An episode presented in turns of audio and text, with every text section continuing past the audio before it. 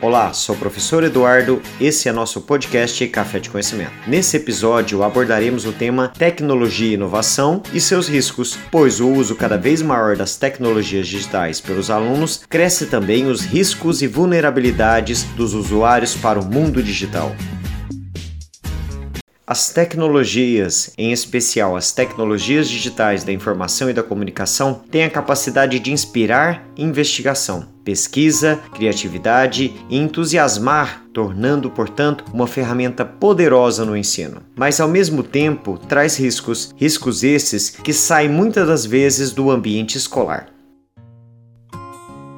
Pensando nos conceitos ligados às chamadas tecnologias digitais da informação e da comunicação, temos o primeiro que é o TDIC, que é o conceito de tecnologias digitais da informação e comunicação. Ela se refere ao conjunto de tecnologias digitais que permite associar diversos ambientes e pessoas por meio de dispositivos, equipamentos, programas e mídias para facilitar a comunicação. Entre alguns exemplos dessas TDICs, temos os tablets, celulares, lousas digitais, TVs, de data show, entre outros. Essas tecnologias são uma evolução das chamadas TIC, ou Tecnologias da Informação e Comunicação, pois as TDICs usam recursos de tecnologia para o processamento de informação, incluindo software, hardware, tecnologias da comunicação e serviços relacionados, mas não de maneira digital exclusivamente. As TDICs têm sido incorporadas às práticas pedagógicas para promover uma aprendizagem mais significativa, com o objetivo de apoiar os professores na implementação de metodologias de ensino ativas.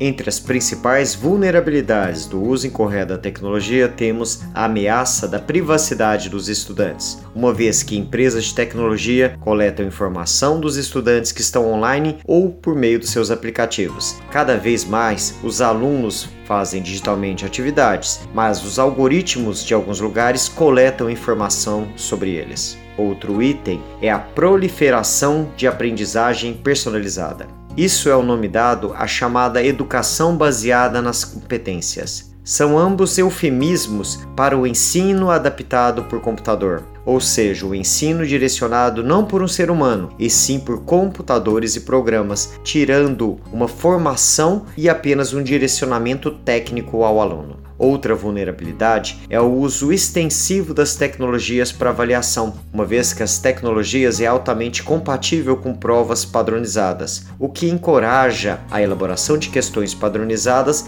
e respostas também padronizadas, o que leva muitas vezes a não formar o conhecimento do aluno. Esse formato, portanto, quebra a criatividade, a imaginação e a tomada de riscos que encorajam a formação crítica do nosso aluno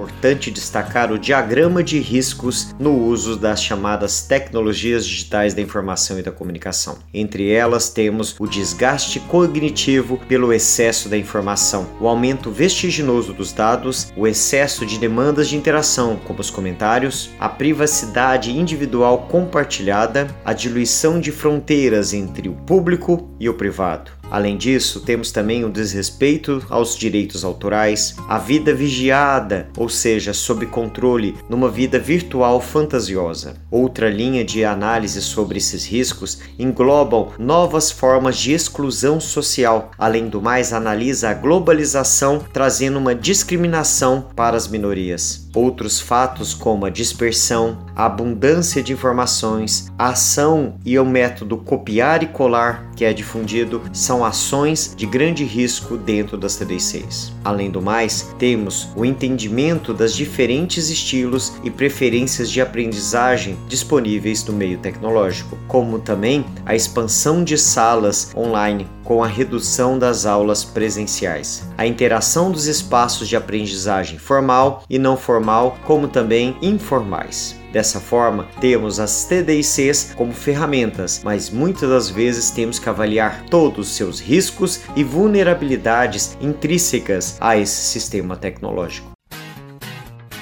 Chegamos ao fim de mais um episódio. Aguardamos a sua participação aqui no podcast, no nosso blog ou nas redes sociais agregadas. Qualquer dúvida, entre em contato. Edição de som Eduardo Rosetti de Carvalho.